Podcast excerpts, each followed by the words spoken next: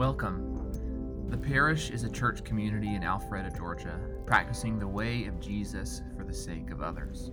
Talks like these are just one part of how we gather to be deeply reshaped by Jesus. So we invite you to join us any Sunday morning for a full church gathering. You can find more information or contact us by visiting our website at parishanglican.org. All right, well, we're going to keep on going in our gathering, and uh, we're going to engage a scripture reading here in just a moment that we're actually going to invite our kids to practice and guide us in how to practice on this Family Sunday. But I want to frame it before we jump into it. And so, if you recall, uh, during Lent, we have been sitting with this idea of the selfdom, the rule and reign of myself, versus the kingdom, the rule and reign of Christ's kingdom. And we've been remembering that Jesus is not just truth and life, but he is also way. That Jesus is not just a religion that we believe in, but a person whom we follow. And so we want to get in on the way of Jesus, not just the words and ideas of Jesus. And Jesus calls us to be born anew, radically transplanted out of that soil of the self, the soil of fear and control, into the soil of love and trust. But any kingdom, God's kingdom or otherwise, is a great threat to the self. And that's going to frame our whole remainder of the gathering today. There is a great threat to ourselves, and it is the kingdom of God. And this is heavily guarded territory. And so here we come to the climax of the clashing of kingdoms that we've been talking about this entire Lent. It hits its high point in the, the story today. We are going to see a confrontation of two ways of being, two reigns that are on a collision course toward one another, and it will reach its crescendo and lead Jesus to the cross.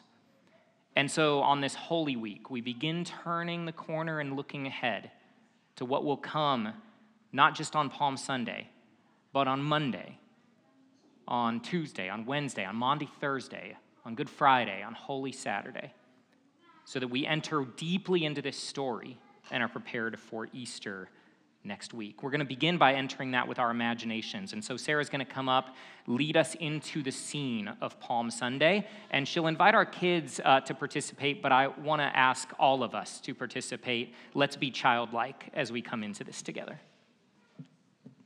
Yes.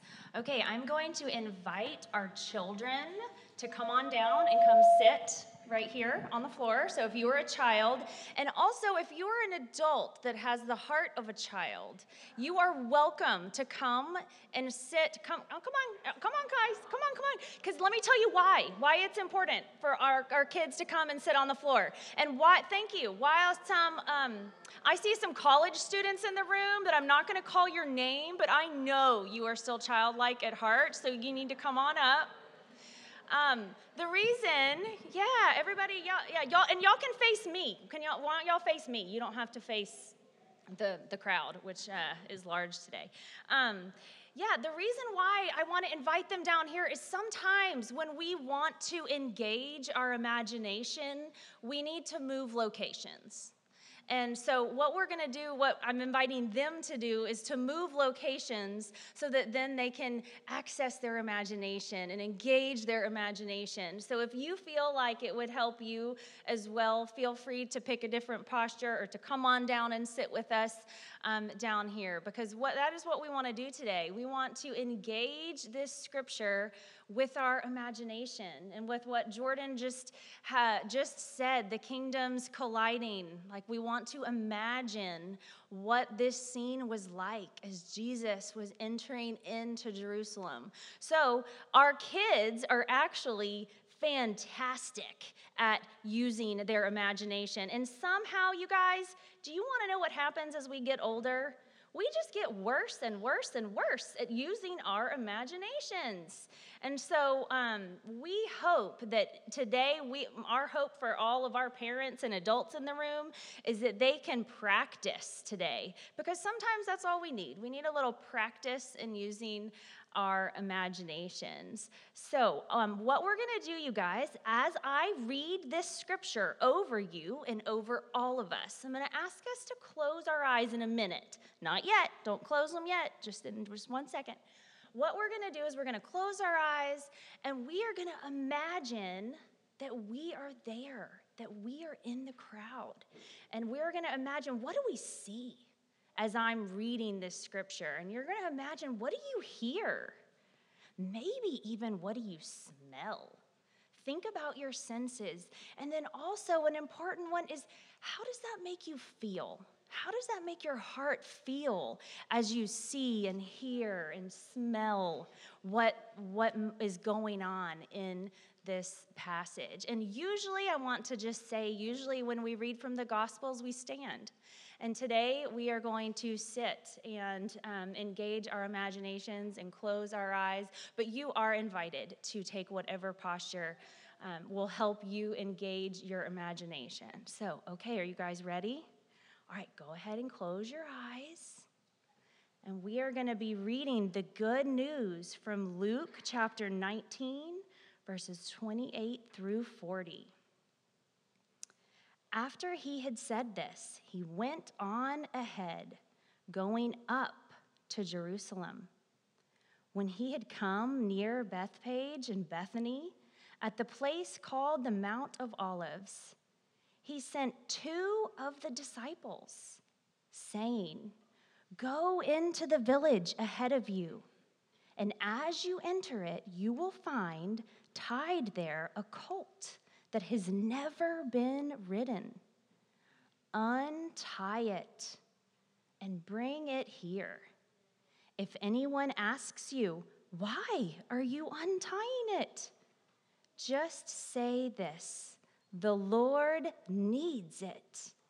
So those who were sent departed and found it as he had told them. As they were untying the colt, its owners asked them, why are you untying the colt? They said, The Lord needs it. Then they brought it to Jesus. And after throwing their cloaks on the colt, they set Jesus on it, and he rode along. People kept spreading their cloaks on the road and he was now approaching the path down from the Mount of Olives.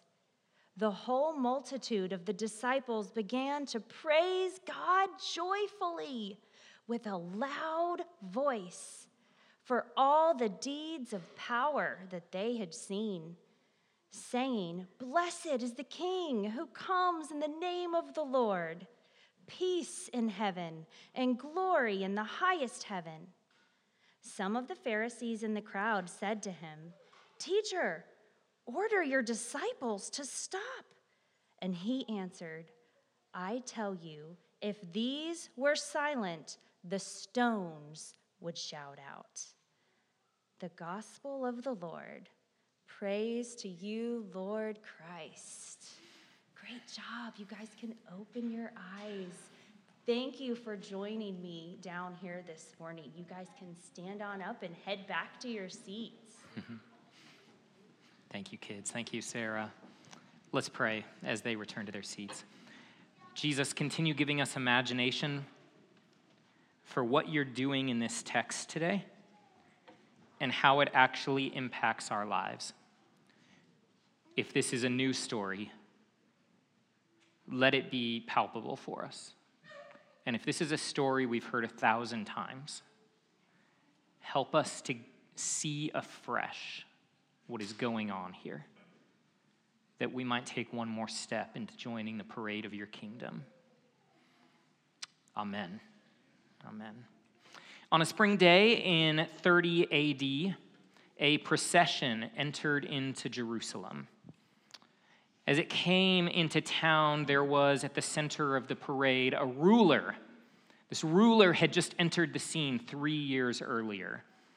And he comes into town toward the temple riding atop an animal. And he comes through the west gate of Jerusalem. He's greeted by cheering and singing crowds They're calling out for him to be a part of saving them. And at the heart of his procession is a gospel message that the Son of God, the Lord, the Savior's kingdom will bring peace. But this procession was not the procession of Jesus. This was the procession of Pontius Pilate.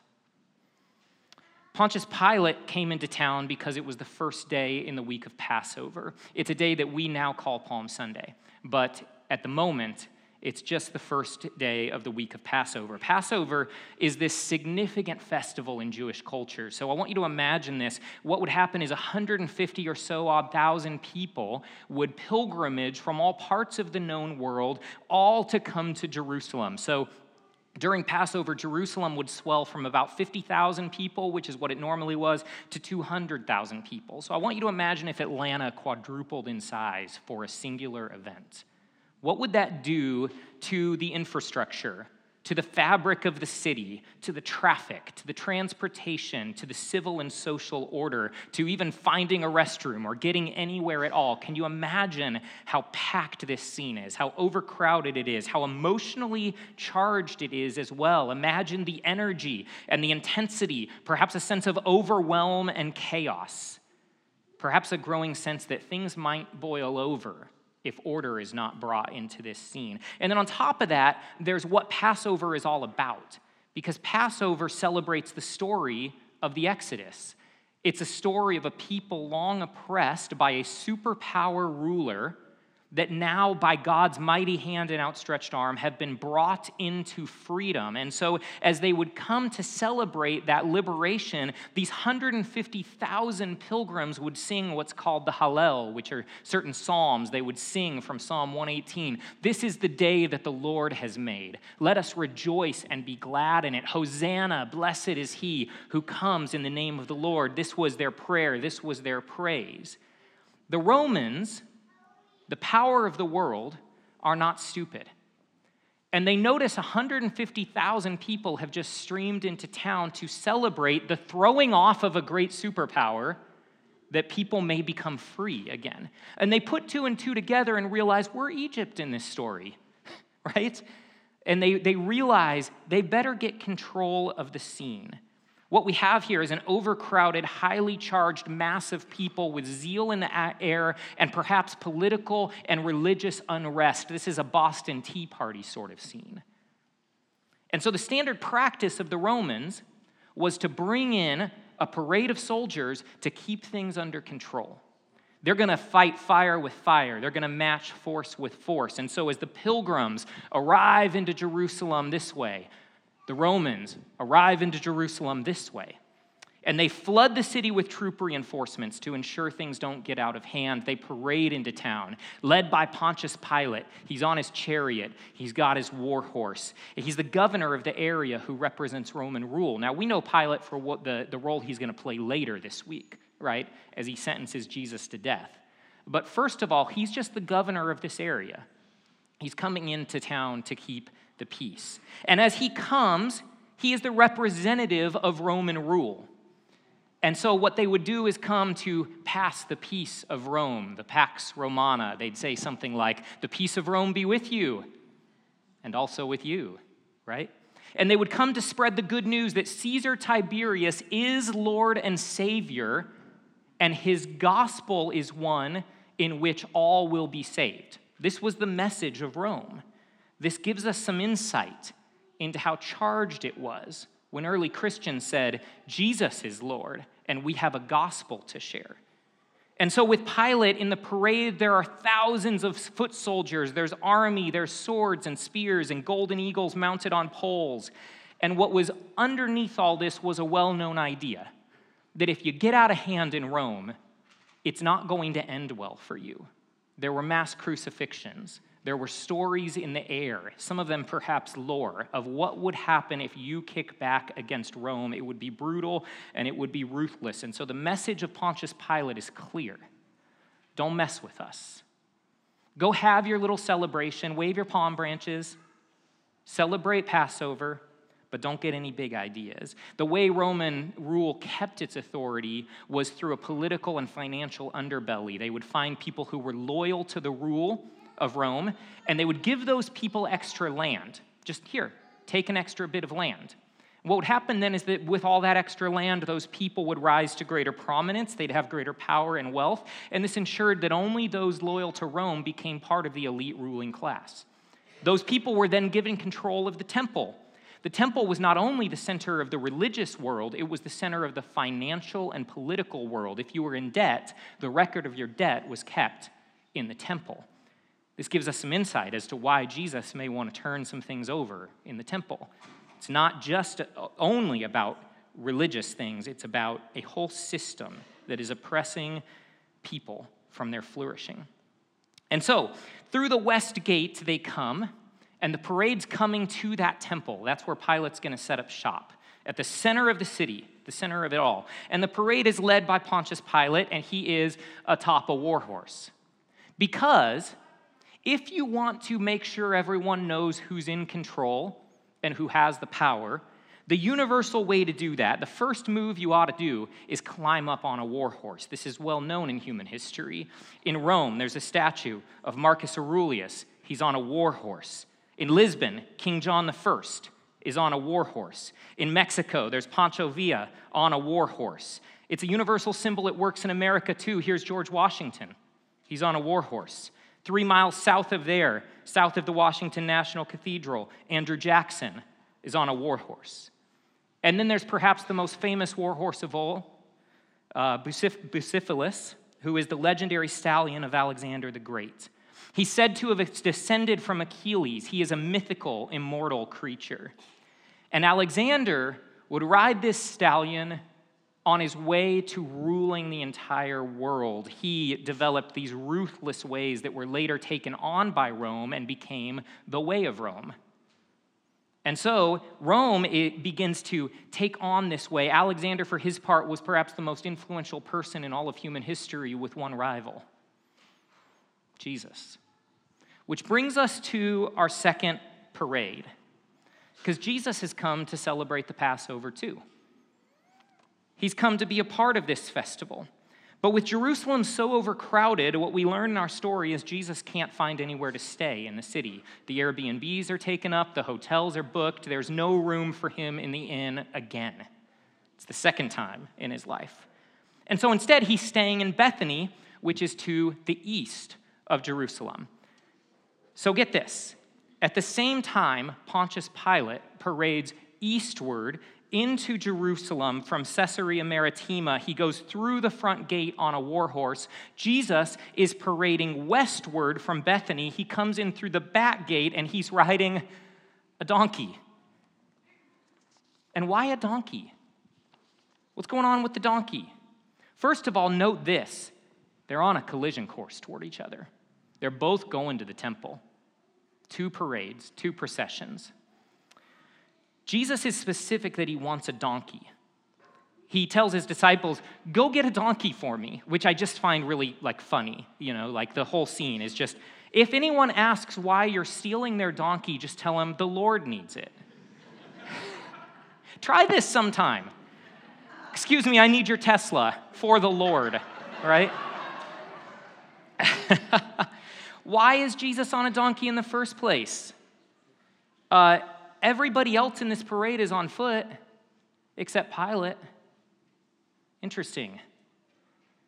It's the first time we ever see Jesus riding on top of an animal. In fact, normally Jesus goes to great lengths not to be noticed, right? Somebody finally notices who Jesus is, and he's like, don't tell anyone. He, he doesn't want to be the center of attention. So the fact that he's doing something counter to his typical way of operating lets us know he's doing something intentionally and he's doing it for a reason. There is a message here. And the message is twofold. Number one, a horse, a war horse, represents war. But a donkey in that time and era was symbolic of peace. We have a way of war, we have a way of peace. And then on top of that, Jesus isn't just riding any donkey, he's riding a nursing donkey that probably has a little baby donkey walking alongside of it. I mean, this scene is pathetic right? Here is this little baby donkey. Here's Jesus. I don't think this picture does it justice. Jesus' feet are probably dragging on the dirt. He, like, you know, he's, it, the whole thing is sort of ridiculous. And I think it's ridiculous because Jesus is making a point. But also, he's fulfilling a prophecy. Look at what it says in Zechariah chapter 9. Rejoice greatly, daughter Zion. Sing aloud, daughter Jerusalem, which is where our story is taking place. See, your king comes to you, righteous and victorious, which makes everyone imagine the parade of Pontius Pilate war horses, chariots, soldiers, banners, righteous and victorious. But then the curveball he's lowly, he's riding on a donkey, on a colt, the foal of a donkey. And then this, and I will take away the chariots from Ephraim and the war horses from Jerusalem, and the battle bow will be broken, and he will proclaim peace to the nations. There is no avoiding the conclusion that this dual procession, these two parades, these are not happening by coincidence. They're not happening just as a form of convenience. This is communication. Jesus has prearranged a counter protest, a counter procession, procession, a counter parade, in order to mirror and slightly even mock what he knows Pontius Pilate is going to be doing. He's making a spectacle of a lesser kingdom. It's what he's going to do a few days from now on the cross, Paul tells us. He disarms the rulers, the powers. He makes a public spectacle of them parading through the streets, right? Jesus is already anticipating what's going to happen here on the cross. And so here it is the clash of two kingdoms, two ways of being in the world coming toward each other, two sons of God, two visions for how the world will move forward the selfdom, the kingdom. Jesus, the way, embodying another way of being, and both Pilate and Jesus, they're on their way to Zion, but they are not moving in the same way to Zion. Both Jesus and Pilate, they're headed toward the temple. But Pilate's going there to keep things stable, and Jesus is going over there to turn over tables. These are different ways of being in the world. And this brings us to what is ultimately at the heart of Holy Week, which we are about to enter into. You and I, friends, we get to choose one of these ways. We have to pick. They're not only in contrast, but they are in conflict with one another. They're at odds with each other. And Jesus gets to the temple. He confronts the religious, financial, and political powers of the day. He turns over the tables the day after Palm Sunday, and it ends up killing him. Because when you challenge the power of the world, you don't make many friends in high up places. The showdown's going to reach an inevitable climax five days later on the cross at Golgotha. And this is not only the way Jesus walked for us, it is that, but it's not only that. It's also the way Jesus says, Now you take up your cross and follow me you do it too. This is what it means to follow Jesus. It is an intentional descent from the mountaintops to Jerusalem, to the garden, to the cross. It is a way of being in the world that involves suffering and loss and death. It is a way of proclaiming peace. It is a way that ultimately leads to resurrection. And so, this is the kingdom of God. This is what it means to say no more to the selfdom, yes to the kingdom. It's another way of being in the world. It's the first and great passion of Jesus that leads to the second passion of Jesus. His first passion is this kingdom and it leads to the second passion on the cross. This is where God, who is the embodiment of the strong and kind kind of capital L love that we talked about all the way back in the beginning of our story. For those of you who were here in the fall, in the yeah, the fall. Act one of our story, love starts the world. And now love is heading toward Jerusalem to the center of it all, and he will be killed there. He's going to encounter and collide with the capital S force of sin, the shalom shattering counterforce of love, the way of sin and death, those two great enemies of our story that we mentioned way, way back in Genesis 3. They finally caught up to the king. And they collide with the king. And he falls into the fall. And our story here looks bleak. The earth darkens the veil is torn. but only for three days. But that is to get ahead of our story. Right now, we are in Palm Sunday. Remember when we talked about how the world moved away from the Garden of Genesis, or the Garden of Eden? For those who were here in the fall, Scripture is at pains, and we're, we're almost done. Scripture is at pains to paint a picture that every time, starting in Genesis 3, people move further away from Eden, they move to the east, to the east, to the east, to the east. And now here is Jesus, several odd thousand years later, and he's parading in westward. Do you see this? Jesus is already beginning to set all things right. He's already pushing back on the force that ruins and wrecks the world with a better way, a way that will lay down its life for the sake of others and take it up again in order to live a life that does not end. God's made his promise to set things right, and he gives us the birth of a baby who is now finally full grown. And that baby, now an adult, is ready to show us the way that leads to peace. It is the way of the cross. Perhaps we won't miss it this time.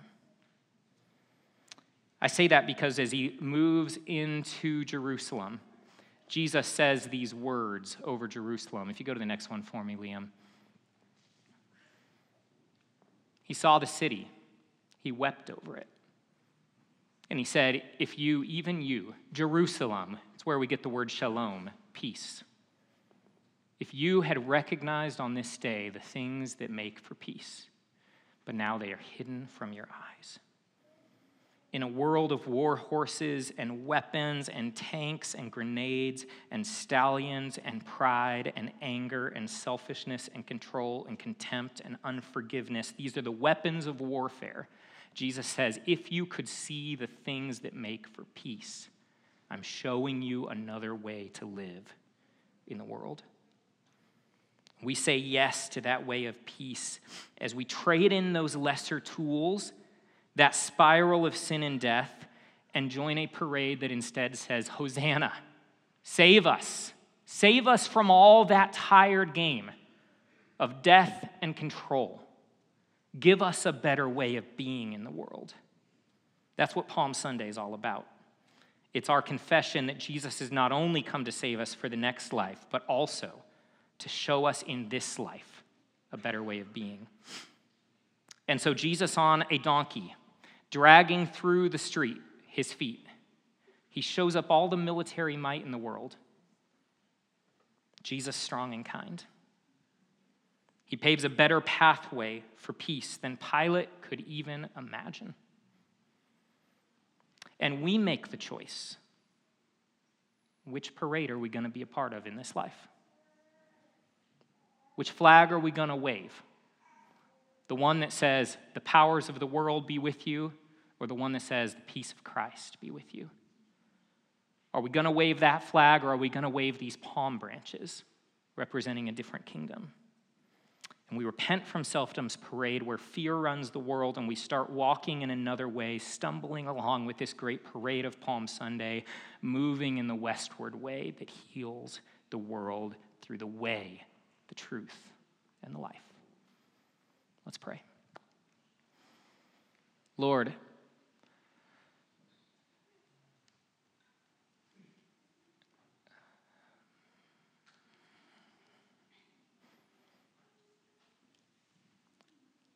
would you show us one place in our life out of alignment with your kingdom? One place where we're moving in the parade eastward. Would you help us to trade teams, to switch allegiances, to say, no more of my will, your will be done? your kingdom come. Show us one place this week where we can agree with you and walk in a better way. In Jesus' name, amen.